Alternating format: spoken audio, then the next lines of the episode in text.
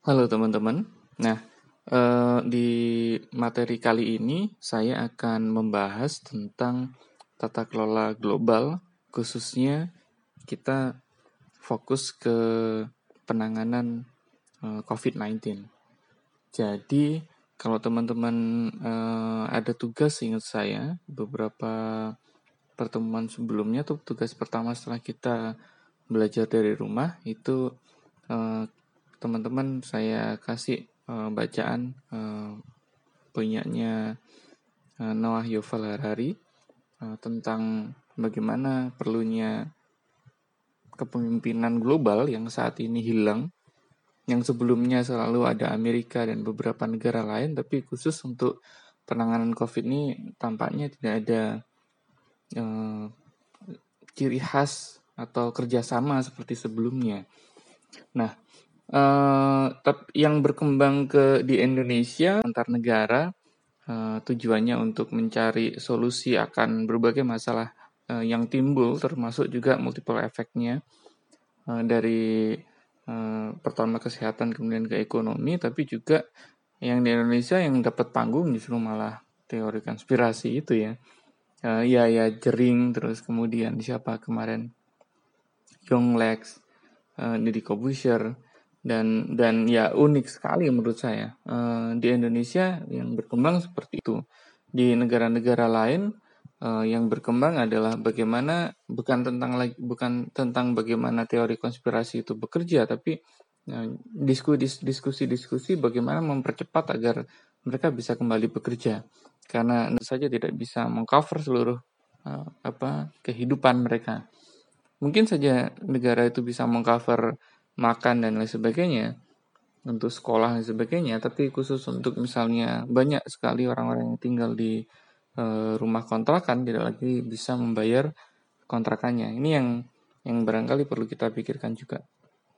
Nah, um, teori konspirasi itu malah justru memperburuk apa ya, eh, memperburuk wacana di di masyarakat awam, publik ya, di masyarakat awam bahwa uh, jangan-jangan ini tidak benar. Jangan-jangan COVID ini justru hanya akal-akalan saja gitu. Karena kalau semua orang pergi ke rumah sakit rujukan justru sepi ya sepi karena nggak ada orang lagi yang ke sana. Penyakit-penyakit yang sebelumnya ada, misalnya orang Indonesia itu kan uh, flu dikit bawa ke rumah sakit, pusing dikit ke rumah sakit. Yang sebelumnya itu rame orang-orang seperti itu sekarang udah nggak ada lagi. Jadi otomatis rumah sakit otomatis sepi. Tapi kalau teman-teman lihat uh, banyak sekali kenyataan-kenyataan di lapangan yang yang uh, agak beda memang seperti demam berdarah atau yang lain sebagainya, TBC misalnya uh, agak berbeda karena hari ini uh, COVID-19 ini ada media sosial yang gempar. Kalau TBC orang Indonesia sangat mengenal sekali. Demam berdarah juga sama. Demam berdarah malah justru musuhnya kelihatan. Um, kalau COVID-19 ini sudah baru, yang juga nggak tahu apa yang harus dilakukan, dan nyatanya eh, media massa dan juga media mainstream terus mewartakan, dan akhirnya orang menjadi lebih takut. Tapi kalau misalnya dibilang itu adalah konspirasi, saya kira agak susah ya, karena hari ini kelompok-kelompok kiri pun mereka juga kebingungan apa yang harus mereka lakukan. Apa pun yang terjadi di dunia ini, pada saat kita bicara tentang ketimpangan, maka orang-orang kiri itu pasti mereka akan banyak yang bilang. Tapi sepanjang eh, tiga uh, bulan, empat bulan ini, orang-orang kiri tidak terlalu banyak yang bilang bahwa ini konspirasi. Bah, kalau misalnya kita yang bilang Donald Trump ya memang ya memang agak stres orang itu, tapi um, ya ya nggak banyak lah orang-orang yang uh, dari apa kelompok-kelompok kiri yang terus kemudian uh, mewacanakan ini adalah teo, apa, teori konspirasi. Ini elit global yang pengen jualan vaksin. Menurut saya um, Bill Gates setelah Bill Gates yang dituduh itu menurut saya ya uh, kurang kerjaan sekali mereka bikin huru hara seperti ini. Work from home terus kemudian Eh, Microsoft uh, apa banyak sekali peminatnya terus kemudian nanti bisnis mereka vaksin itu ya memang setiap uh, setiap uh, wabah setiap selalu ada orang yang untung karena setiap orang pasti punya inovasi tertentu pada saat mendesak saya tidak akan jauh-jauh bicara itu, tapi saya ketawa aja. Apalagi setelah uh, dia bilang apa uh, di Kompas TV ya pada saat uh, dia membuka diri bahwa uh, kita tidak boleh, kalian tidak boleh berada di uh, apa, tidak boleh standar ganda. Uh, di satu sisi kalian percaya pada agama, di satu sisi lagi kalian uh, tidak percaya dengan teori konspirasi dan jering me, me, menyamakan agama dan teori konspirasi. Kalau menurut saya agama itu mungkin saja agama itu tidak bisa di, di apa? Tidak bisa dibuktikan secara sains, tapi agama itu sudah diuji ber, beribu-ribu tahun. Kalau dibungkan dengan COVID kayaknya uh, susah. Karena COVID ini benar-benar sains. Malah justru bukan konspirasi lagi. Media yang mengembar-gemborkan enggak. Agama itu banyak juga agama yang berjalan di di apa? Di sudut-sudut sempit. Agama agama-agama non mainstream uh, agama kepercayaan itu tuh masih eksis. Agama saya kira sebuah apa sebuah uh, menurut saya ya apa narasi atau aspek kognitif dari manusia yang memang memang sudah teruji. Uh, lagian pada saat uh, dia sudah teruji sekian ribu tahun dibanding sama 3000 tahun deh kalau misalnya kita mau bilang dibanding dengan COVID yang baru umur 3 bulan saya kira bukan perbandingan yang yang sama sih.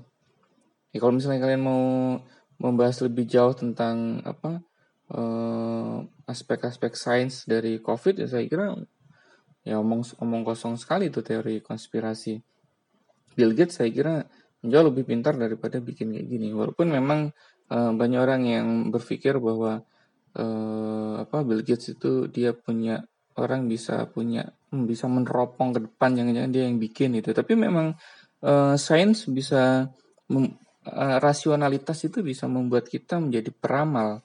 Kalau teman-teman ingat uh, di kebijakan publik itu dulu uh, kebijakan publik itu disusun oleh para cenayang. Cenayang itu uh, dukun yang bisa uh, menggambarkan masa depan, tapi sekarang harus diisi sama analis kebijakan publik karena data itu mereka yang pegang, kita yang pegang. Jadi otomatis ya ya sudah gitu. Um, ya ketawa-ketawa aja sih lihat. Tapi kenapa kok mereka yang ada di di, di wacana itu? Ya, um, mungkin ya mungkin lebih baik mereka bikin aja konser ber, berbayar gitu ya. Tapi ya lepas dari um, itu ya tentu saja um, kenapa banyak akademisi yang tidak didengarkan itu yang menjadi menjadi menyesal saya termasuk juga misalnya uh, ini kalau misalnya ini adalah uh, konspirasi elit global kapitalis global maka tentu saja kelompok-kelompok uh, kritis itu pasti dia akan menyerang. Sampai saat ini nggak ada. Kalau uh, saya kira jadi nggak baca bukunya Noam Chomsky deh. Atau misalnya buku-buku yang dia baca atau dia cuma lihat di YouTube saja teori konspirasi. Menurut saya ya mending dia bikin lagu saja ya. Nah um, dan dan dan memang uh, sebenarnya kita nggak pernah bayangin gitu. Uh, tahun 2020 itu bakal terjadi seperti ini gitu. Suatu hal yang dikenang kemudian menjadi salah satu tahun teraneh saya kira selama saya hidup. Dan ini bakal dicatat oleh oleh apa, sejarah. Bahwa kita kita pernah hidup di di di masa seperti ini gitu. Dan selalu di awal-awal biasanya eh, orang-orang dari berbagai macam lembaga, bisnismen atau bahkan kalian, bahkan saya itu sudah sibuk merencanakan banyak hal untuk mengisi tahun 2020 eh, ini dengan banyak prestasi, keuntungan, uh, apa milestone itu yang yang ada orang yang pengen nikah, ada yang orang uh, apa bekerja sama. Um, kalau saya, saya tahun 2020 ini tujuannya satu, saya mau um, bikin proposal sama sama kursus bahasa Inggris itu aja untuk IELTS. Dan semua berhamburan begitu saja. Di rumah justru mengerjakan paper, kemudian bikin materi kuliah itu, terus kemudian rapat-rapat uh, hal-hal yang yang tetap berjalan di kampus. Kemudian uh, tahun ini juga ada sekian banyak sekian ada tiga project saya di cancel.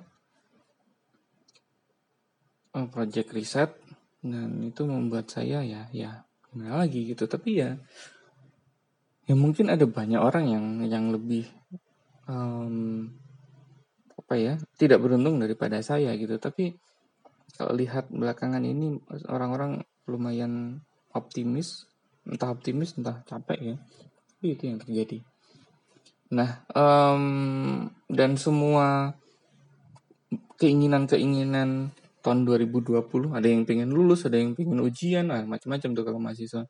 Tapi semua itu kemudian rontok setelah awal-awal ya ada berita sayup-sayup di penghujung 2019 ada virus yang menyerupai SARS muncul di Wuhan dan orang Indonesia seperti biasa langsung wah ini nyampe nggak ke sini? gitu. Karena kita sudah melewati beberapa uh, virus SARS yang SARS, MERS dan juga SARS kita lewat, Ebola juga kita lewat, jadi kita uh, selalu ber, berpikiran bahwa kita baik-baik saja gitu, tapi ternyata enggak juga. Sekarang sudah sampai sekitar 14 ribuan orang yang terjangkit di Indonesia, saya kira 2 sampai 3 kali lipat angka sebenarnya daripada angka yang sudah terdeteksi. Ya, ya itu yang terjadi.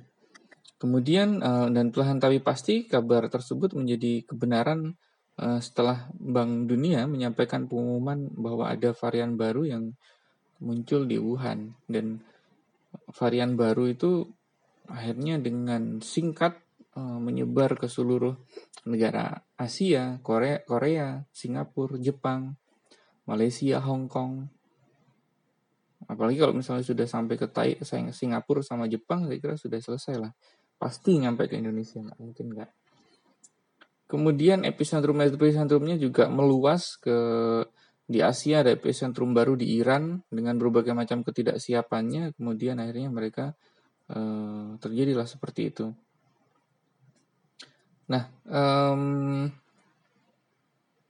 kemudian uh, dari Asia virus ini tidak bisa lagi uh, di apa dibendung ya Kemudian epicentrum baru muncul di Italia, Spanyol, kemudian akhirnya melanda Eropa dengan sangat pesat di Jerman juga seperti itu. Amerika Serikat hari ini tidak lama berselang ya, Amerika Serikat itu ya virusnya bisa menyeberang Atlantik, mirip seperti film di uh, ah lupa saya namanya. Um, kemudian Amerika Serikat hari ini menjadi epicentrum baru, sekian juta orang terpapar virus. Kalau kita mau bicara Indonesia, uh, Indonesia awalnya merasa terbebas bahkan di Indonesia ya suka bikin meme uh, tentang COVID. Sejak diumumkan adanya kasus ini pertama kali oleh Presiden dan Menteri Kesehatan kesayangan kita, uh, Terawan Agus Putranto, kemudian akhirnya dengan cepat menyebar ke seluruh Indonesia. Saya kira bukan bukan bukan dua orang itu yang yang yang menyebarkan tapi uh, sebenarnya memang ada banyak orang yang datang ke Indonesia terus kemudian uh, tersebarlah itu. Nah uh, saya akan membahas ini ke dalam beberapa pokok bahasan yang yang pertama uh, sudut pandang global bagaimana sih hubungan internasional tuh membeli, me, melihat ini gitu Kemudian yang kedua, norma dan kelembagaan penanganan penyebaran penyakit uh, dalam konteks global. Kita akan bahas uh, apa international health, health regulation. Kemudian uh, yang ketiga, kita akan juga bahas tentang peran uh, WHO. Uh, WHO itu apa singkatannya? World Health Organization. Kemudian keterbatasan uh, apa IHR dan WHO tadi dalam tentu saja bukan hanya merespon dan juga uh, menangani COVID-19. Saya kira kita punya banyak catatan dari WHO untuk WHO ini. Terus kemudian kecenderungan-kecenderungan yang dipakai oleh negara-negara di dunia, terutama kebanyakan pendekatannya tentang uh, security. Jadi mereka kebanyakan menutup border. Hmm, itu yang yang kemudian apakah sukses dan tidak. Kemudian yang kelima kita akan buat bukan buat ya, kita akan lihat beberapa analisis apa desain rasional tata kelola kesehatan global. Nah, yang pertama, mohon maaf saya tidak membuat uh, PowerPoint, saya hanya cerita aja langsung. Saya bikin catatan-catatan, uh, saya akan cerita aja langsung. Nah, di sudut pandang global sebenarnya uh, kita itu sebelumnya sebelum covid ini hidup dalam apa ya inisiatif dan prakarsa tata kelola global yang yang menangani banyak sekali persoalan di di dunia uh, mulai dari keamanan pembangunan mitigasi ancaman-ancaman non tradisional ada banyak sekali Ya, tentu saja ini sejalan dengan berakhirnya Perang Dunia Kedua. Eh, banyak negara yang menyadari pentingnya kolaborasi dibanding dengan perang. Nah, dan usaha untuk membangun sebuah tatanan global di mana eh, berbagai aktor internasional mau mematuhi regulasi eh, dan juga tentu saja norma atau sistem hukum yang berperan menjalankan fungsi koordinasi. Untuk merespon masalah-masalah tertentu itu saja. Apa apa pun masalahnya paling enggak kalau misalnya sudut pandangnya PBB punya semua. Mulai kemiskinan pengungsi perang dan lain sebagainya mereka punya. Kemudian uh, banyak kalangan bahkan cukup percaya diri di di awal itu keberhasilan tata kelola internasional itu dalam menjawab Eh, berbagai macam tantangan uh, zaman. teman teman-teman bisa baca itu banyak jurnal-jurnal tentang itu. Um, kepercayaan-kepercayaan itu muncul misalnya kita bikin ASEAN, Uni Eropa jalan gitu. Ya walaupun belakangan ada uh, Brexit, tapi saya kira hampir semua semua negara di dunia masih percaya bahwa uh, perlunya tatanan uh, global atau global governance. Uh, ya kemudian uh, munculnya pandemi ini terus kemudian uh, mem membalikkan uh, wajah uh, apa kolaborasi tadi. Ternyata uh, pada saat pandemi ini menunjukkan lemahnya tata tata kelola global saat ini. Uh, apa ya?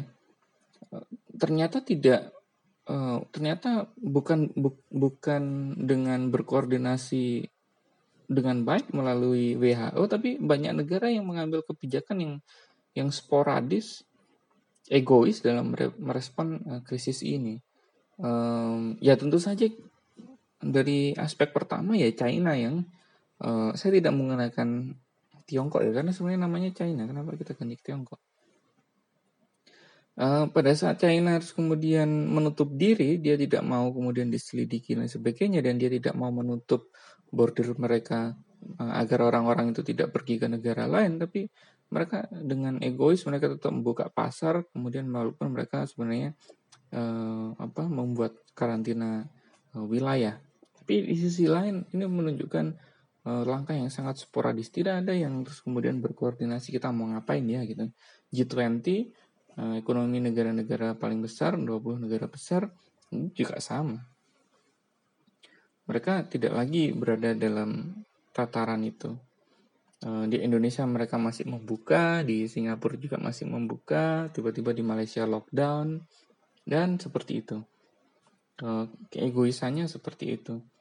Lemahnya tata kelola global itu akhirnya berujung pada parahnya kondisi pandemi ini yang dihadapi oleh banyak negara, terutama negara-negara yang tentu saja memiliki kapasitas yang rendah ya, dan juga masyarakat-masyarakat miskin.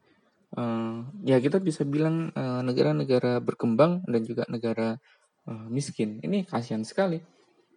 Uh, jadi kita perlu melihat tata kelola global ini menghadapi pandemi COVID-19 dan menunjukkan lemahnya sebenarnya lemahnya tata kelola kesehatan internasional um, dan masih digunakan logika logika-logika keamanan antar negara. Kalau teman-teman ingat uh, apa tiga pendekatan hubungan internasional atau organisasi internasional itu yang pertama adalah realism, internasionalisme dan universalism. Kita menganggap kita sebenarnya yang sebelumnya kita berada dalam tataran globalisasi dan kita adalah orang yang universalism, ternyata kita banyak sekali yang masih realism, yang yang berpikiran bahwa ini negara saya dan sebagainya. Saya tidak akan nurut dengan uh, konteks globalnya. Nah, ya, nyatanya itu terjadi gitu. Jadi otomatis uh, ini yang membuat uh, justru semakin parahnya pandemi ini uh, menyebar. Nah, uh, oleh karenanya uh, perlu kita melihat uh, tata kelola ini uh, jauh lebih komprehensif. Karena ini tidak bisa lagi kita bilang bahwa ini adalah negara-negara ini yang salah gitu. Kalau misalnya kita mau bilang seperti itu ya berarti siapa yang yang yang Cina yang salah gitu. Tapi kalau kalian lihat MERS maka bisa muncul di mana pun si pandemi ini. Even itu bisa terjadi dari Indonesia gitu. Misalnya pasar Tomohon di Manado sana ternyata e, menyebarkan kasus ini, ya bisa jadi itu bisa menimpa kita gitu. Walaupun kita juga tidak pingin ya, tapi e, ini bisa terjadi di semua negara gitu. Nah, uh, sudut pandang global ini sangat penting uh, untuk untuk menganalisis itu agar pemahamannya uh, jauh lebih komprehensif dan kalian tidak berpikir bahwa ini apakah konspirasi dan sebagainya. Kita ini memang terjadi kelemahan si WHO ini, tapi kalau misalnya kita mau bicara konspirasi nggak selesai-selesai nanti. Nah, uh, yang tadi sudut pandang global, pentingnya sudut pandang global. Yang kedua adalah norma dan kelembagaan penanganan penyebaran uh, penyakit uh, secara global ya. Saya mau saya mau membahas tentang bagaimana sih sebenarnya uh, regulasi yang muncul gitu. Dan uniknya di, di khusus di kesehatan kita tidak memakai istilah traktat yang cenderung politis, tapi kita menggunakan regulasi. Jadi ada sains di situ. Nah, yang yang dikenal pertama itu tentu saja International Health Regulation (IHR). Ini merupakan apa instrumen hukum internasional yang mengatur bagaimana negara-negara dan tentu saja melibatkan WHO yang secara kolektif menangani berbagai uh, apa, uh, penyakit yang bisa mengglobal. Yang paling baru mungkin saja Ebola sebelum itu. Sebelumnya lagi ada SARS, flu babi H1N1. Nah, uh, International Health Regulation itu Eh, bertujuan untuk mencegah, melindungi diri, mengendalikan apa ya, merespon uh, akan masalah-masalah kesehatan yang muncul yang terjadi bisa antar negara. Yang bisa menyebar dengan cepat. Dan kebiasaannya menyebar dengan cepat itu uh, dia menular, jantung nggak menular tentu saja. Um, kanker nggak menular, tapi uh, pada saat kita bicara tentang apa yang paling cepat menular tentu saja uh, apa gangguan uh, pernafasan ya. Karena setiap orang bisa bicara dan sebagainya bertemu dan sebagainya berkontak dan akhirnya jadi seperti itu. Uh, eh, HIV juga seperti itu juga. HIV itu juga sama uh, malaria juga sama kalau HIV mungkin penularannya bisa terkontrol ya tinggal nyuruh orang-orang uh, stop jangan seks dulu mungkin selesai Hmm, maksudnya adalah jangan sampai tertular. Ebola dulu mungkin jauh lebih lebih gampang juga karena Ebola waktu itu uh, menularnya lewat darah. Ya walaupun ya walaupun si kuman apa entah virus atau kuman sebutannya itu bisa bisa bertahan di berbagai macam uh, apa uh, peralatan bahkan sudah dicuci bahkan bisa ada di situ ya mungkin bisa lebih parah dan uh, rasio meninggalnya juga tinggi. Nah, uh, apa uh, penyebaran penyakit apa uh, IHR tadi juga bertujuan uh, untuk memperkirakan kira-kira uh, perlu tidak apa uh, apa perlu adanya apakah kita perlu menghindari gangguan-gangguan uh, yang bisa berpengaruh terhadap lalu lintas dan perdagangan antar negara. Jadi uh, mereka sudah memahami bahwa masalah kesehatan ini bisa mengganggu lalu lintas dan perdagangan antar negara. Karena hari ini kan kita hampir semua ekonominya terbuka, sistem pasar, dan kita mudah sekali untuk mengimpor atau mengekspor. Di sisi lain dengan adanya uh, Instagram, apa media sosial tuh ya, uh, orang-orang tuh lebih gampang sekali untuk moving dari berbagai macam tempat. Uh, mereka jalan-jalan ke sini, kemari dan sebagainya, dan itu kemudian pada saat ada masalah kesehatan kita lantas bagaimana gitu. IHR ini kemudian memberikan peluang untuk itu. Nah, uh, eh, itu memberikan kerangka kerja yang pasti untuk melalui uh, yang melaluinya negara negara-negara dapat memberitahu masyarakat internasional tentang peristiwa yang terjadi, terutama wabah ya, yang kemudian menjadikan saran bantuan teknis tentang tindakan-tindakan yang uh, bisa diambil oleh otoritas apa kesehatan di masing-masing negara. Uh, IHR ini um, apa sebuah instrumen yang yang cukup lama sebenarnya uh, kemudian uh, menjadi sebuah instrumen kesehatan internasional memiliki sejarah yang yang sudah cukup panjang. Jadi sebenarnya sudah sudah dari awal sejak uh, wabah kolera dulu melanda Eropa di pertengahan abad 19 kelompok-kelompok negara mengadakan rangkaian pertemuan yang melahirkan konvensi sanitasi internasional pada saat itu tahun 1892.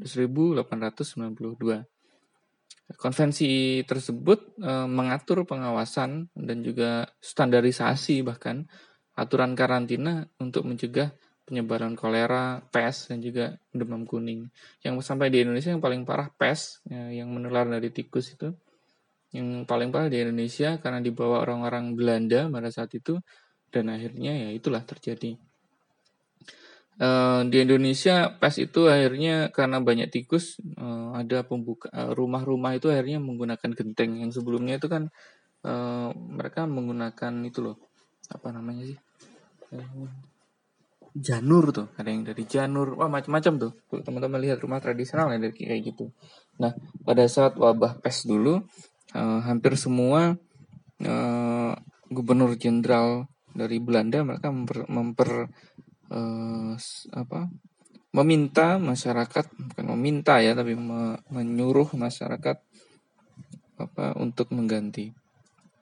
Dengan berbagai macam penggantinya ya termasuk genteng itu juga. Nah lembaga lembaga-lembaga nah uh, ini juga akhirnya diadopsi WHO lembaga baru yang didirikan oleh uh, apa PBB pasca perang tahun 51. Regulasi ini kemudian dimodifikasi dan diubah namanya menjadi International Health Regulation tahun 69. Pilihan menggunakan regulasi sebenarnya bukan traktat tadi saya sudah jelaskan di awal. Ini menunjukkan bahwa yang paling utama dari instrumen ini adalah teknis keilmuannya dibanding aspek politisnya. Ini banyak ini penulis yang yang yang uh, fokus ke ini.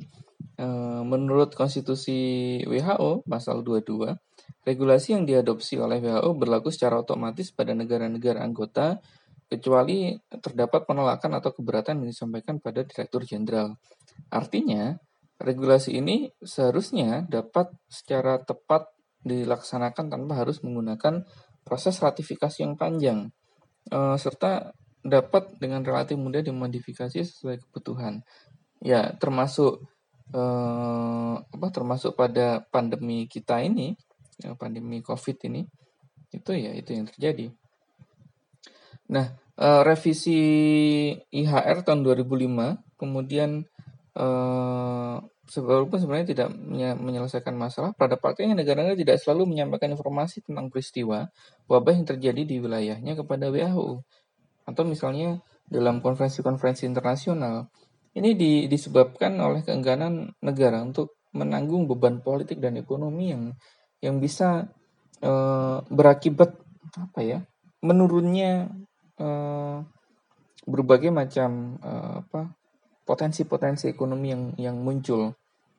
Otomatis pada saat ada situasi wabah atau sesudahnya e, hampir semua negara itu kan selalu tidak mampu untuk mendeteksi yang pertama eh, takut akan ekonomi tadi, tapi juga banyak warga negara apa negara-negara yang tidak mampu untuk eh, apa mengidentifikasi atau memantau eh, kesehatan masyarakatnya.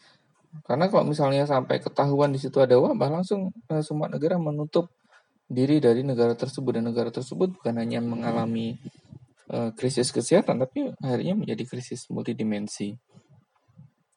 Eh, salah satu uh, contohnya itu dulu di Indonesia itu ada Siti Fadila Supari. Saya kira teman-teman bisa browsing tuh kasusnya H1N1 itu.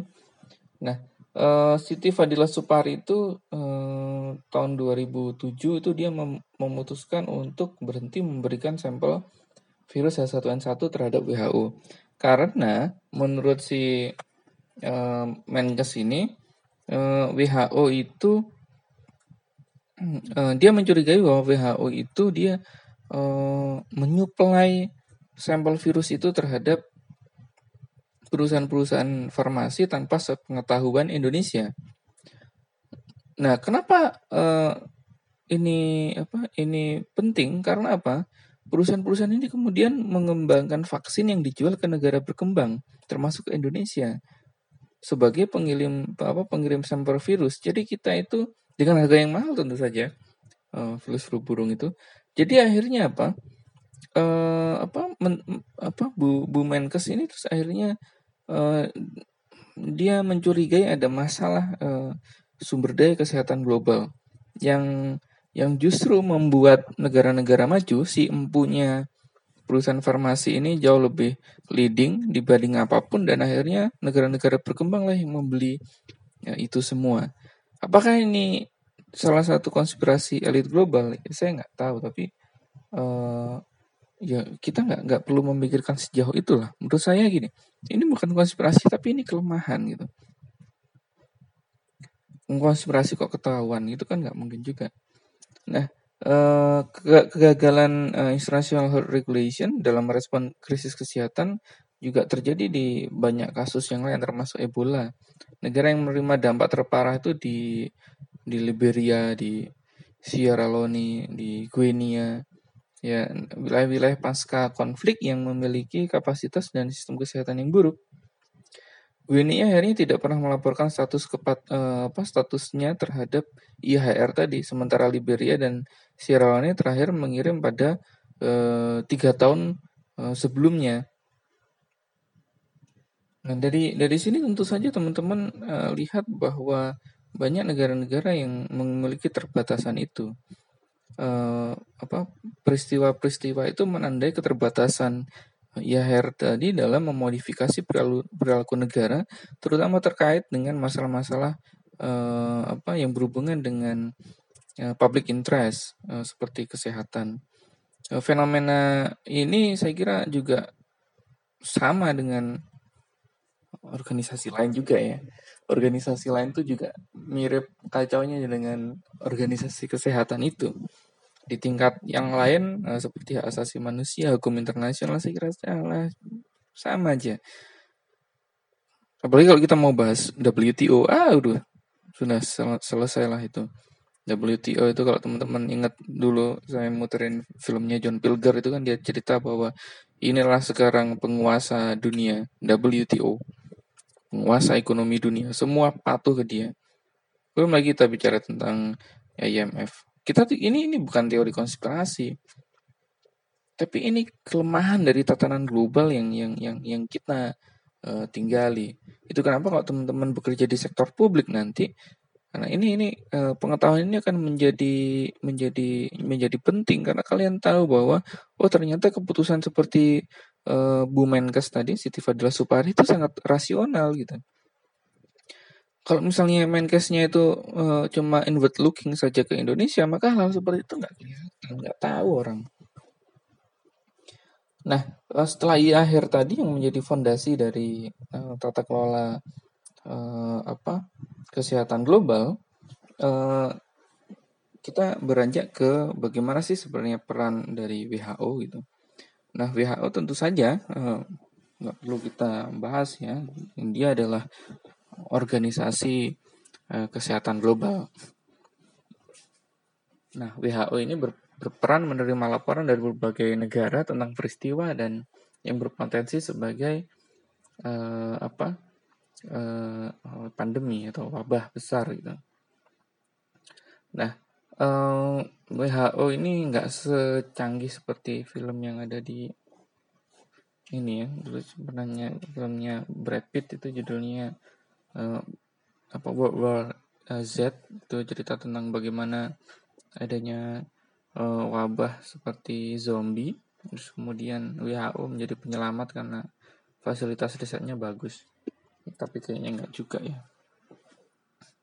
Nah eh, WHO ini uh, kalau kita mau lihat dari uh, aspek kelembagaan WHO ini uh, sebenarnya relatif terdesentralisasi uh, dari dibanding dengan badan PBB yang lain. Uh, ada enam kantor regional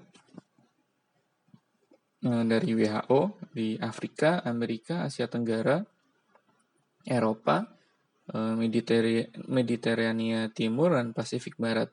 Ini beroperasi dengan otonomi yang luas. Maksudnya adalah dengan berbagai macam case yang ada di situ mereka bisa melakukan apa pun. Kantor-kantor regional ini berwenang dalam hal proporsionalia, bisa menentukan siapa saja personalia karena bicara tentang kesehatan ada spesifikasi yang yang ada di di, bagi, di berbagai macam wilayah termasuk anggaran penetapan kebijakan regional pengawasan terhadap kebijakan WHO di kawasan tersebut serta e, pengorganisasian pertemuan dengan negara-negara anggota di kawasan. Nah, e, desentralisasi ini sebenarnya dulu menimbulkan tantangan tantangan dari e, apa kawasan-kawasan atau peristiwa-peristiwa wabah sebelumnya. Karena negara-negara anggota dapat memilih dan memberikan laporan hanya kepada kantor regional tanpa meneruskan ke markas WHO. Dan akhirnya apa? Kantor-kantor regional ini mungkin saja uh, akan jauh lebih sensitif secara politik daripada secara kesehatan. Jadi pada saat nanti pelaporan-pelaporan itu diberikan kepada kantor regional, biasanya bisa saja mereka ya sudahlah karena kita memiliki kedekatan secara politis maka uh, ini tidak perlu kita uh, bicarakan di di ranah yang jauh lebih luas konteks global tadi. Nah akhirnya apa? Uh, muncullah keterbatasan di apa uh, di di masing-masing IHR dan juga WHO tadi. Dalam ber, dalam merespon berbagai macam kasus uh, pandemi. Instrumen tata kelola kesehatan global itu akhirnya seakan-akan itu di apa ya dites gitu diuji oleh uh, mereka kuat atau enggak gitu. Ya kita lihat sendiri ya sama, sama sekali tidak kuat virus yang mulanya berkembang dari uh, Cina si COVID ini kemudian menyebar dengan cepat dan akhirnya uh, kebanyakan dari negara-negara itu menerapkan uh, sistem lockdown. WHO mendapat sorotan yang sangat tajam dari publik dan pemimpin dunia karena dianggap lamban dan gagal mencegah terjadinya pandemi, terutama di awal-awal apa, kasus ini di di Tiongkok. Itu kenapa banyak orang sekali ya jengkel sama WHO itu jangan-jangan dia membiarkan, jangan-jangan dia disuruh oleh eh, Bill Gates dan akhirnya apa? Yaitu teori konspirasi yang tidak berujung itu. Pada kenyataannya adalah banyak negara yang menderita hari ini dan tidak semua negara memiliki uh, apa uh, sistem kesehatan yang bagus. Kalau misalnya ini ditujukan hanya kepada Bill Gates, saya kira sangat tidak masuk akal. Uh, apa Freemason? Enggak lah, Freemason tuh menurut saya apa ya? Ya mungkin ada saja perkumpulan elit, tapi barangkali bukan Freemason juga. Freemason udah banyak yang tutup. Di Indonesia dulu Freemason sangat besar ya. Freemason itu uh, bentuknya loji, jadi uh, mereka orang-orang yang tidak ingin Eh, berada dalam kekangan kultur sosial dan agama itu mereka gabung di di Freemason orang-orang yang ya berpikiran uh, apa sains dan juga bebas lah istilahnya. Mereka punya loji-loji itu loji itu tempat perkumpulannya mereka. Dengan banyak sekali orangnya. Bukan hanya dari kalangan elit itu yang masuk Freemason itu. Di Indonesia di Presiden Remason. Kurang ajar Indonesia ini. Uh, maksudnya kurang ajar ya dia Freemason memang kurang ajar. Maksudnya dia banyak sekali uh, apa uh, usaha mereka dalam mempengaruhi berbagai macam tatanan masyarakat tapi di sisi lain mungkin sama aja lah sama lembaga-lembaga atau institusi lain. Institusi negara juga berusaha untuk itu, institusi agama juga berusaha untuk itu. Nah, eh, pada saat eh, COVID itu eh, Cina itu seakan-akan eh, apa ya pertama-tama menyangkal, terus kemudian eh, kaget sih sebenarnya. Jadi keterbatasan tuh muncul dari awal si WHO ini dan akhirnya muncul uh, terutama klaster uh, pneumonia di Wuhan itu tahun uh, sorry tahun 19 ya awal-awal atau bulan Desember. Kemudian di sana sebenarnya sudah teridentifikasi ada sebuah virus corona baru nggak sebuah banyak juga. Dari penemuan ini kemudian bergulir rangkaian tindakan dari WHO yang meliputi pembentukan uh, Incident Management Support Team IMST kemudian menyampaikan penemuan klaster eh, apa kasus-kasus itu kepada publik melalui media sosial dan publikasi yang lain. Kemudian ada juga eh, usaha untuk menghubungi negara-negara yang lain. Dan tentu saja pada saat itu tidak memiliki banyak eh, apa usaha untuk bagaimana menguji nanti obatnya gimana gitu.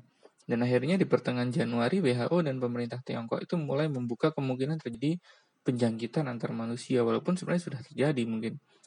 Namun demikian eh, terdapat kontradiksi informasi yang disampaikan WHO terutama pada tanggal 14 Januari eh, di Twitter itu eh, dikirim oleh WHO mengatakan bahwa penyelidikan awal yang dilakukan oleh otoritas Tiongkok tidak menemukan adanya bukti yang jelas terjadinya penjangkitan antar manusia ke manusia dari COVID ini yang diidentifikasi di Wuhan. Nah, sementara itu di hari yang sama, tim teknik menyampaikan bahwa kepada pers, kemungkinan terjadi penyakit antar manusia secara terbatas. Nah, ini kan unik sekali. Kontradiksi-kontradiksi informasi ini yang kemudian membuat kita eh, apa pesimis sejak dari awal. Saya yakin tuh dia pasti akan ke sini. Eh, Indonesia itu sudah sangat mengglobal, terutama kalau sudah sampai ke Singapura. Hubungan Singapura dengan Cina, Malaysia, Cina, Singapura itu erat sekali. Kalau bertiga itu sudah kena, apa sorry, uh, misalnya Cina atau Malaysia, Cina, eh Singapura dan juga Malaysia itu sudah kena, itu pasti kita pasti kena. Kecuali misalnya stop di Thailand atau stop di uh, Vietnam itu, pasti termasuk kita. Terutama kalian pasti kaget pada saat awal-awal uh, Filipina ter, terjangkit itu dengan presiden yang seperti itu. Di awal-awal dulu banyak sekali uh, apa analis politik yang bilang bahwa ini jangan-jangan digembar-gemborkan agar uh, dunia itu semua pemimpinnya tiba-tiba menjadi pemimpin yang fasis. Ya ternyata enggak kan. Indonesia baik-baik saja. Jokowi masih banyak dikritik. Di banyak negara seperti Amerika itu banyak sekali orang yang mencaci maki Donald Trump wah itu kalau misalnya di Indonesia itu ya mungkin cuma di Amerika unik memang presiden boleh dicaci maki terserah kalian. Mau di sini mau uh, apa memaki dari cara uh, Aceh sampai Merauke pun boleh aja. Kalau misalnya kayak di Amerika boleh boleh sekali gitu. Nah uh, saya ada kronologi menurut Godeman 2020 kronologi WHO dalam uh, merespon COVID ini uh, sampai fase awal sampai pemberlakuan status pandemi. 14 Januari itu menyetujui kesimpulan awal pemerintah Tiongkok bahwa tidak ada bukti penularan manusia ke manusia. Uh, kemudian 23 Januari mengakui penularan COVID dari manusia ke manusia dan merekomendasikan pengawasan ketat di bandara. Tanggal 4 Februari menyatakan siap untuk berbagi informasi dengan pemerintah-pemerintah di dunia. Tanggal 7 Februari menyoroti kekurangan alat pelindung diri di level global. 12 Februari menerbitkan pedoman perencanaan operasional untuk negara-negara eh, yang lain eh, selain Cina. 20 Februari memperingatkan peluang untuk menangkal pandemi bisa tertutup. Kemudian 24 Februari menyatakan adanya potensi pandemi 27 mempublikasikan daftar pertanya, pernyata, pertanyaan penting untuk para menteri kesehatan di dunia. 28 Februari mempublikasikan laporan bersama WHO Tiongkok tentang COVID. 5 Maret merekomendasikan tes secara masif. 11 Maret mengumumkan sebagai pandemi. Langsung itu. Jalan cepat sekali pandemi ini. Um, dan ya begitulah jengkel juga kalau misalnya uh, menjelaskan ini.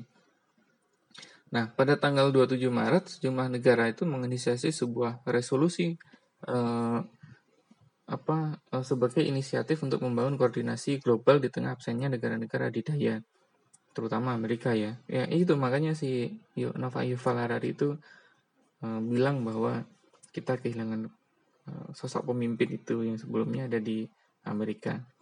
Eh, resolusi ini kemudian diberi nama Global Solidarity to Fight with Coronavirus Disease 2019. Eh, Diperkasai oleh Ghana, Indonesia, eh, Norway, Singapura, Swiss, beberapa ya.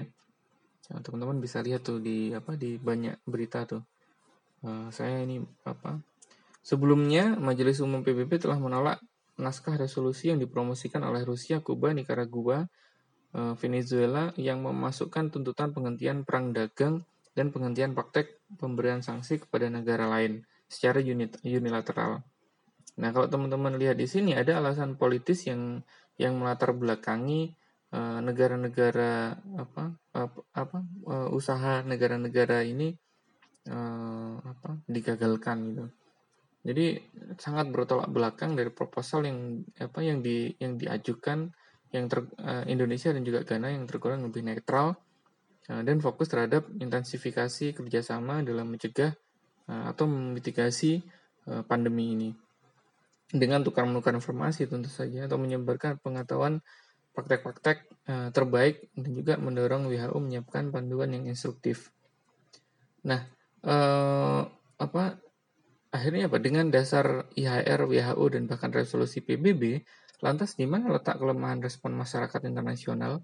Nah, dari sisi kapasitas, data WHO menunjukkan bahwa negara-negara yang mendapatkan imbas paling besar, baik dari sisi jumlah kasus positif maupun meninggal, adalah mereka yang memiliki kemajuan yang relatif baik dalam hal kapasitas inti eh, apa kesehatan. Contohnya, Italia yang menurut data kemajuan kapasitas uh, kesehatannya itu di tahun 2018 sudah mencapai 85 persen, jauh dari rata-rata global yang 61 persen dan juga regional 73 persen. Uh, sama halnya dengan Iran yang di awal penyebaran virus sempat mengalami lonjakan kasus yang sangat besar. Iran juga mencatatkan kemajuan kapasitas uh, apa inti kesehatannya itu sebenarnya 85 persen. Amerika Serikat yang saat ini Eh, juga mengalami peningkatan kasus yang sangat luar biasa, status kapasitas intinya 92% di tahun 2019. Eh, Jika data-data tersebut akurat, maka eh, kita akan sangat menarik melihat bahwa pemenuhan kapasitas kesehatan saja itu tidak cukup bagi negara-negara yang besar tadi untuk menangani COVID-19. Uh, apa? Kita akhirnya apa? Perlu Eh, merespon dengan jauh lebih cepat apabila uh, apa kita kita melihat laporan-laporan yang yang uh, hitam putih tadi. Itali dengan sekian banyak korban meninggal, rasionya itu 9 9, sekian persen. Nah, dari sudut pandang kelembagaannya, banyak kalangan yang menuding WHO lamban dan mengisyaratkan adanya penjangkitan eh, apa, manusia yang ditengarai disebabkan oleh Eh, sikap kompromistis lembaga kesehatan itu dan kurang inisiatifnya pengumpulan informasi secara independen. Nah, eh, ini kemudian memicu apa kritik yang sangat eh, kuat terhadap Direktur Jenderal siapa gitu namanya. Saya ingat wajahnya ya. dan birokrasi WHO dianggap terlalu remah dalam berhadapan dengan Tiongkok. Nah, ini teori yang yang ini bukan teori konspirasi ini mungkin teori dependensi sebutannya karena itu ketergantungan dana tadi. Dana yang besar dari masing-masing uh, negara-negara di daya kicauan oleh akun uh, Twitter yang yang tadi 14 Januari dianggap merupakan sebuah dukungan terhadap klaim pemerintah Tiongkok bahwa virus ini tidak bisa ditransmisikan antar manusia. Nah, eh, apa untuk mengetahui apakah eh, anggapan ini berdasarkan didasarkan uh, apa uh, kicauan Twitter tadi tentu saja kita perlu ini ya perlu mencermati juga uh, informasi yang berubah-ubah tadi itu uh, yang juga tidak lengkap tadi WHO itu ya sebenarnya ya ya sudah gitu. Bahkan WHO kalau misalnya teman-teman ingat pernah menyarankan penggunaan masker hanyalah bagi mereka yang sakit. Tapi lucunya adalah tidak lama kemudian akhirnya kita disuruh menggunakan masker semua. Eh, kemudian eh, WHO itu eh, apa? Juga dia tidak siap eh, misalnya mendata jumlah APD dan lain sebagainya. Kemudian obat-obat yang memungkinkan akhirnya apa orang-orang di rumah sakit ya akhirnya trail trail uh, untuk error saja uh, apa dan dan akhirnya apa yang yang memicu gelombang kematian yang cukup tinggi di negara-negara tertentu yang tidak memiliki sistem kesehatan yang bagus. Nah, pilihan-pilihan yang diambil oleh WHO inilah yang kemudian uh, apa ini merupakan manifestasi dari prinsip IHR yang menekankan perimbangan antara kepentingan kesehatan dan juga aktivitas ekonomi. Sejak awal, WHO tidak menyarankan negara-negara melakukan pembatasan perjalanan dan perdagangan. E, didasari atas e, dasar pengalaman menangani penyakit menular sebelumnya seperti e, Ebola, SARS, HIV, bahwa pembatasan perjalanan tidak efektif dalam menahan laju penyebaran wabah penyakit.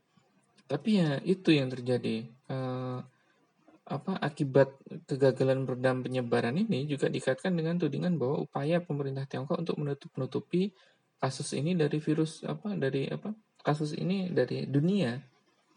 Uh, ada bacaan menarik dari Guardian yang menyatakan uh, The Guardian yang menyatakan bahwa uh, eh, COVID-19 ini sebenarnya terdeteksi dari di Tiongkok itu sejak 17 November beberapa minggu sebelum pemerintah mengakui keberadaan virus tersebut yang itu loh yang cerita uh, bahwa ada salah satu dokter di rumah sakit uh, apa yang kemudian dia uh, tahu melaporkan uh, akhirnya menyebar dan akhirnya membuat dia uh, apa mengalami tindakan represi dari aparat keamanan.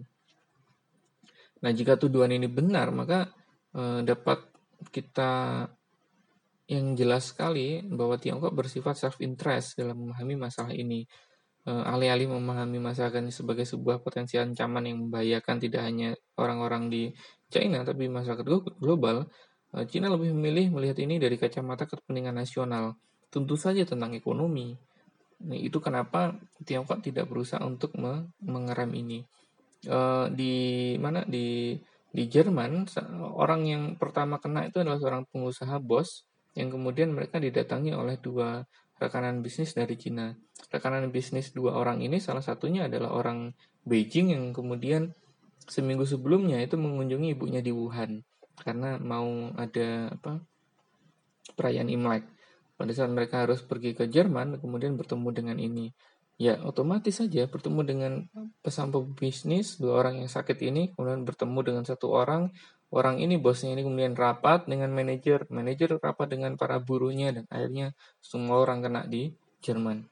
Bukan semua maksudnya banyak orang yang terkena di terpapar di Jerman. Ini yang yang yang perlu kita uh, cermati uh, bahwa uh, apa uh, perang dagang uh, antara Cina dan juga Amerika itu saya pikir ini juga menjadi penyebab bahwa Cina itu menjadi self interest dan akhirnya apa? Uh, dia tidak berani untuk bilang bahwa kita sedang ter, ter, terjangkit wabah gitu. Pada saat terjangkit wabah itu sudah dia pasti akan kalah dengan Amerika. Ini yang yang yang yang buruk. Dan WHO dan IHR tadi, IHR tadi dia tidak kemudian berusaha untuk menyelesaikan masalah yang sejak dari awal sebenarnya sudah terdeteksi saya kira eh, dengan kapasitas mereka ke ke kemampuan mereka untuk melihat coronavirus dengan berbagai macam varian eh, apa eh, dengan vari dengan berbagai macam varian virusnya seharusnya mereka tahu ini bisa terjadi dan mewabah sebegini besarnya. Akhirnya apa? Suka tidak suka rezim kesehatan global ini setelah juga mungkin rezim-rezim global lainnya masih sangat bersandar pada negara sebagai pemangku kepentingan utama.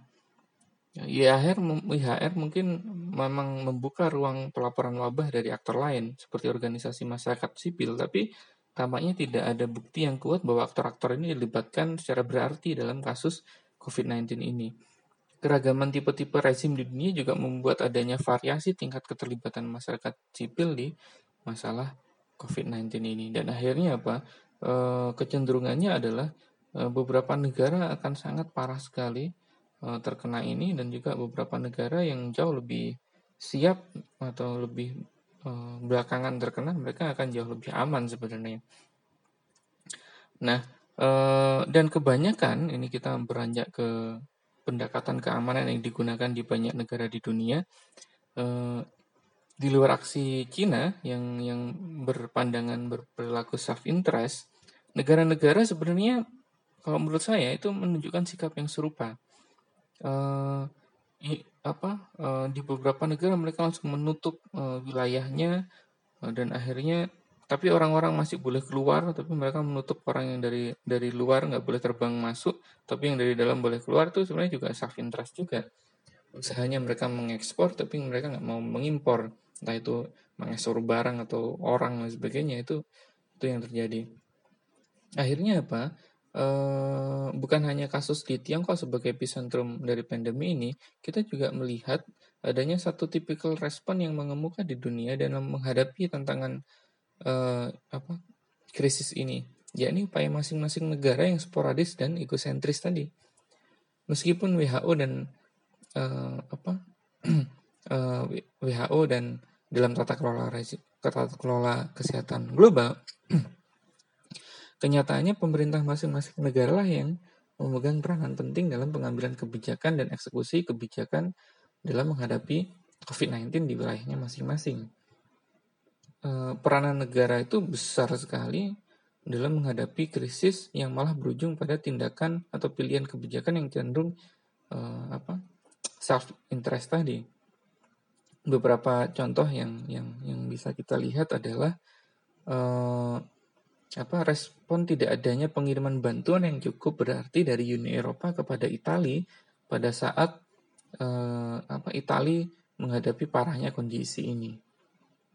Kalau di Indonesia ya keengganan ban memberi bantuan karantina sementara bagi warga eh, apa Timor yang yang akan kembali ke dari Wuhan itu.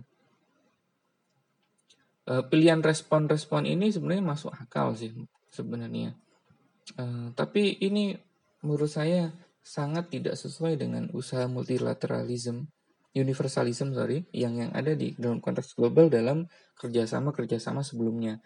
Kasus COVID-19 ini membuat negara-negara itu masing-masing jauh lebih mandiri, tidak bekerja sama. Ya, padahal dalam dalam berbagai macam level kita malah justru uh, apa malah harus berkolaborasi. Tapi khusus ini mereka kebanyakan menggunakan uh, pemikiran apa uh, logika keamanan bahwa saya harus menutup diri dari ancaman-ancaman yang muncul dari luar. Uh, logika logika keamanan ini ancaman ya sebutannya ya dianggap sebagai gangguan yang harus dieliminasi segera mungkin. Tidak peduli besaran kapasitas yang dimiliki setiap negara uh, akan berupaya sekuat tenaga dalam menghimpun sumber daya atau kekuatan untuk melindungi warga negara dari pandemi eh, Amerika Serikat itu juga sama. Mereka mengumpulkan suplai medis yang sebenarnya ditunjukkan ke Kanada dan juga Jerman. Dalam dalam kasus ini ya tentu saja negara dengan kemampuan uh, sebesar Amerika pun memilih untuk mengejar kepentingan secara mandiri alih-alih bekerja sama dengan negara lain.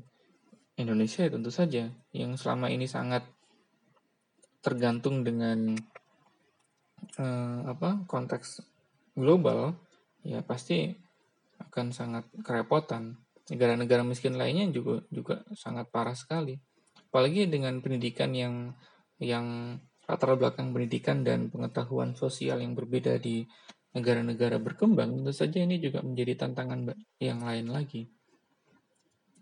Uh, itu kenapa di di di Indonesia itu perlu uh, adanya tentara dan juga polisi yang terus berpatroli untuk menertibkan masyarakat-masyarakat sipil yang terus akhirnya keluar rumah. Tapi di sisi lain masyarakat sipil itu kan sudah ada satpol pp sebenarnya. Nah, implikasi eh, apa dominan dari logika keamanan itu ya tentu saja kecenderungan pengambil keputusan untuk meng mengobjektifikasi permasalahan. Eh, apa kalkulasi keamanan itu membantu eh, pembuat kebijakan untuk menyederhanakan, permasalahan dengan fokus yang spesifik dan jelas. Namun, dominasi yang kuat atas penggunaan logika keamanan ini mendorong pengambil kebijakan hanya melihat besaran ancaman dalam konteks besaran jumlah korban dan dampak secara terukur.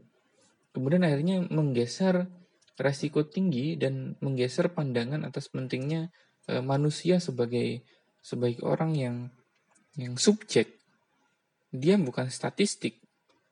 E, ini bukan debat yang kuat antara kepentingan e, keamanan pertumbuhan ekonomi dan kesehatan, tapi sebenarnya ini bicara tentang apakah kita peka dalam melihat e, kondisi masyarakat. Nah, eh, kuatnya logika keamanan ini eh, apa?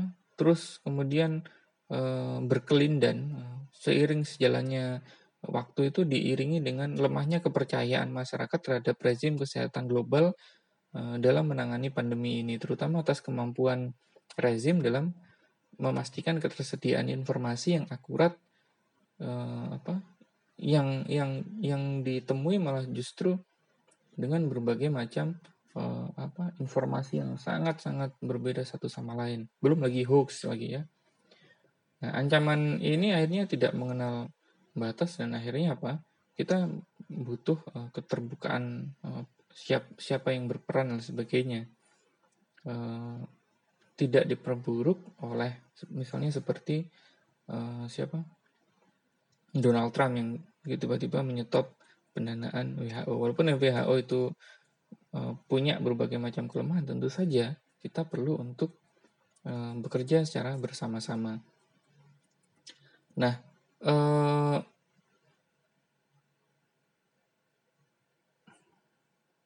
nah, uh, yang terakhir adalah uh, tema, uh, bukan tema ya, pak, Mat, uh, pokok bahasan terakhir itu uh, tentang uh, seharusnya seperti apa sih uh, tata kelola kesehatan global itu.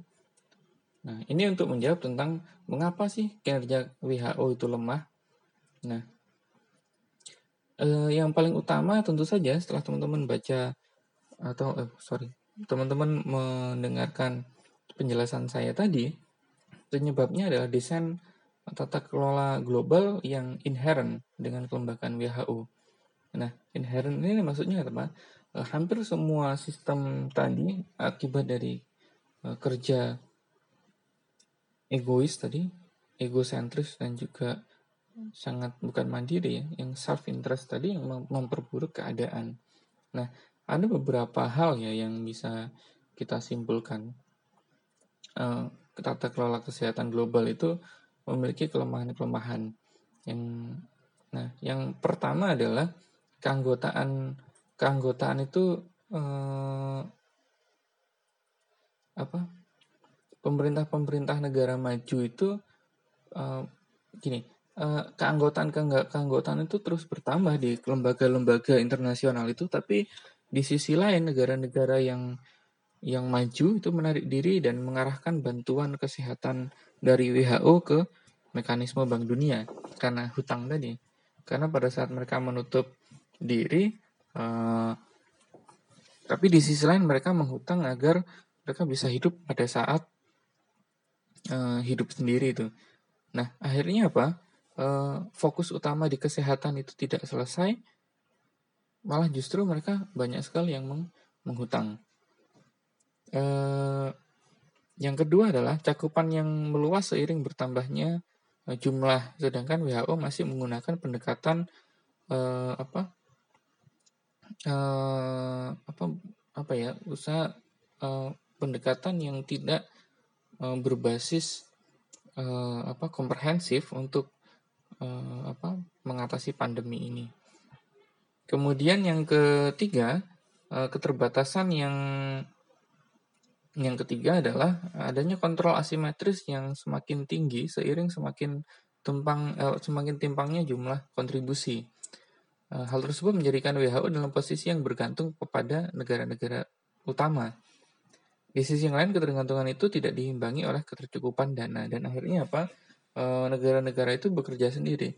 Lab yang satu mereka punya sendiri, yang kemarin yang baru uh, Anies Baswedan katanya punya lab, ternyata labnya adanya di Surabaya, macam-macam.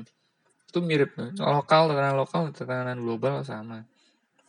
Hampir semua orang self self interest, padahal ini uh, masalah bersama.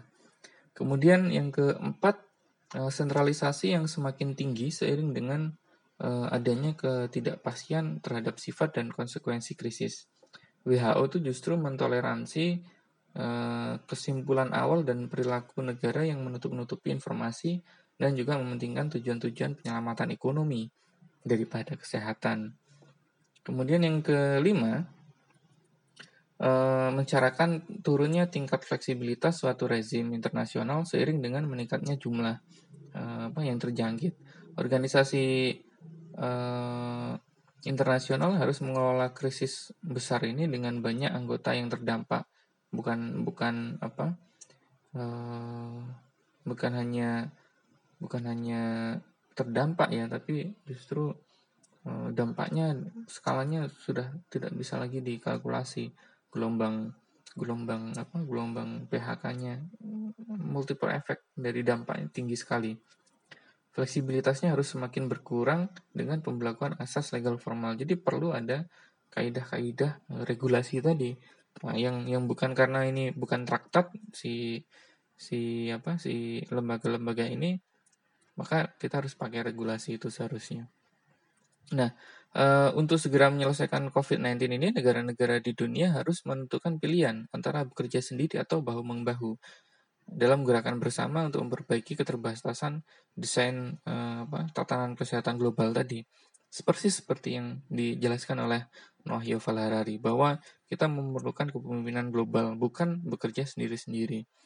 Sifat persebaran COVID yang tidak tidak tidak pandang bulu ya entah itu secara topografi eh, apa secara politik itu siapa pun dapat tertular dan ini akhirnya mau tidak mau semua negara di dunia itu harus mengatasi krisis ini bersama-sama. E, di tengah menguatnya kecenderungan pelaku negara yang lebih mementingkan keamanan masing-masing, nah kita perlu mengupayakan untuk pembangunan e, solidaritas internasional. E, kampanye itu tidak terus kemudian membuat e, apa, konteks SARA itu muncul lagi. Di Australia itu ini tidak terjadi. Orang-orang migran dari Eh, anak-anak sekolah yang dari Cina ke di Australia itu mereka mendapatkan perlakuan rasis dan itu yang memperburuk kemungkinan adanya kerjasama internasional. Nah, dalam dalam kajian-kajian eh, dalam kajian-kajian hubungan internasional kita fokus ke organisasi internasional ya. Pembangunan kerjasama itu dapat dilakukan melalui berbagai macam saluran Eh, berbagai saluran itu maksudnya berbagai macam level. Entah itu pemimpin entah itu menteri-menteri entah itu saluran civil society seperti kita ini atau misalnya eh, apa jaringan-jaringan akademis dari kampus dari dosen dari peneliti. Nah eh, apa selain didorong juga oleh negara-negara yang memiliki kepentingan yang sama. Suatu kerjasama internasional juga harus di, didapat inspirasi oleh pendukung uh, apa norma baru. Jadi jangan sampai normanya seperti yang sebelumnya tadi. Para pendukung uh, apa ya tatanan-tatanan uh, apa tatanan global kesehatan yang baru ini itu berupa berbagai macam kumpulan-kumpulan organisasi yang bisa membuat jaringan-jaringan uh, yang jauh lebih kuat. Tapi yang paling utama adalah komunitas-komunitas uh, akademis dan juga ahli yang memiliki pengetahuan-pengetahuan di bidang uh, apa spesifik itu. Uh, ini apa? Jadi bukan bukan justru malah justru kita memberikan panggung ke orang-orang yang yang apa? yang tidak paham yang bisa hanya memberikan wacana saja tapi juga uh, kita ada tindakan yang cukup nyata. Misalnya ahli ekonomi, ahli pemerintahan gimana menjalankan pemerintahan pada saat pandemi, gimana caranya tetap uh, meningkatkan uh, produktivitas masyarakat di masa pandemi, itu yang perlu kita uh, dorong.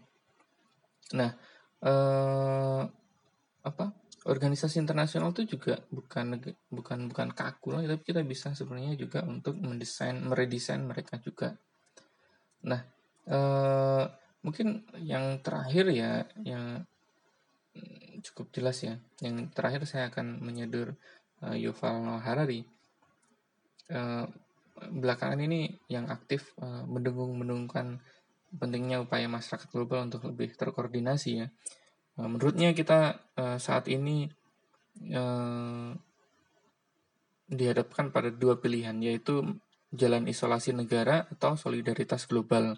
Ini Harari ya. Uh, pilihan pertama mensyaratkan kemampuan negara untuk melakukan pengawasan total dan bukan tidak mungkin akan menguntungkan totalitarianisme. Sedangkan pilihan kedua adalah penguatan peran komunitas masyarakat global, mempertimbangkan keterbatasan uh, apa uh, tata kelola kesehatan global yang sudah terjadi hari ini, seharusnya bagi kita semua mendorong pilihan kedua yang perlu kita kedepankan, yaitu membangun uh, solidaritas global yang bisa memperkuat dan bisa cepat uh, menyelesaikan pandemi ini. Dan kita akan melihat ke depan bahwa pasca pandemi ini orang-orang akan jauh lebih aware terhadap kesehatan, jauh lebih aware terhadap climate change uh, apa uh, bahwa pembangunan itu perlu tapi ya jangan sampai kita memunculkan eksternalitas atau dampak-dampak lain uh, di luar itu. Kalau yang selama ini itu banyak orang termasuk Donald Trump itu bilang bahwa uh, climate change uh, krisis environment itu uh, hoax atau dia nggak percaya sama sekali menurut saya kasus COVID ini yang langsung bersentuhan dengan kita. Yang sebelumnya kan misalnya oh cuaca hari ini uh, berganti-ganti ya sudah lah gitu. Oh sekarang air laut itu naik turun ini terserah lah gitu tapi sekarang adanya COVID ini ada orang yang benar-benar terjangkit ada orang yang benar-benar sakit ini menyadarkan kita bahwa uh, apa pembangunan kita itu selama 2000 tahun umat manusia kalau misalnya kita mau uh, menyingkatnya 500 tahun perubahan yang sangat pesat ini ini memberikan dampak yang cukup parah uh, terhadap masa depan. Jadi kalau teman-teman nanti menjadi kepala Bappenas, menjadi uh, apa, pekerja di Bapeda, uh, seperti banyak alumni kita, jangan sampai ini uh, terjadi. Uh, krisis lingkungan itu nyata gitu. Walaupun demikian kita tidak juga uh, ya mungkin kita bilang sustainable sustainable uh, development ya. Uh, bagaimana menciptakan pembangunan yang uh, sustain kasus ini misalnya kenapa sih misalnya e, kelawar itu bisa atau misalnya kenapa ada virus otomatis ada e, cara kita hidup itu yang kemudian memperburuk keadaan mungkin demikian ya e, apa e, pembahasan saya terkait dengan e, apa tata kelola global atau global governance khususnya menyikapi COVID ini uh, ya negara negara-negara di dunia memang tidak selamanya akur sebenarnya. Yang selama ini kelihatan akur ternyata tidak akur. Yang selama ini terlihat kita berrelasi secara universalism, nyatanya hari ini kita melihat bahwa negara-negara itu masih uh, berada di ranah realism itu. Memikirkan dirinya mereka sendiri, alih-alih dia memikirkan orang-orang atau negara-negara di sekitarnya pada saat kita tidak lagi memikirkan orang-orang di sekitarnya, maka memang kemanusiaan yang diciptakan oleh negara-negara yang uh, ada di sekitar kita mungkin tidak begitu uh, terbukti kasus ini. Oke teman-teman, saya kira um, itu saja yang bisa saya sampaikan untuk merespon ini. Uh, ini adalah uh, ini adalah materi terakhir di mata kuliah organisasi dan administrasi internasional. Uh, kurang lebihnya, hey, saya tentu saja minta maaf atas berbagai macam keterbatasan yang ada dan tentu saja saya memaafkan kalian semua enggak ya? Ya, um, ya kita saling memaafkan saja dan karena ini bulan Ramadan juga uh, akan uh, Idul Fitri ya. Jadi otomatis uh, tetap sehat uh, dan jangan patah semangat eh, teman-teman nanti mungkin bisa lulus pada saat pandemi ini telah berakhir dan dunia mungkin sedang resesi atau sedang uh, apa sedang memulai hidup baru. Tapi menurut saya itu adalah langkah yang tepat untuk mengawali karir kalian. Mengawali karir mengala, mengawali masa depan kalian. Oke ya mungkin demikian saja. Wassalamualaikum warahmatullahi wabarakatuh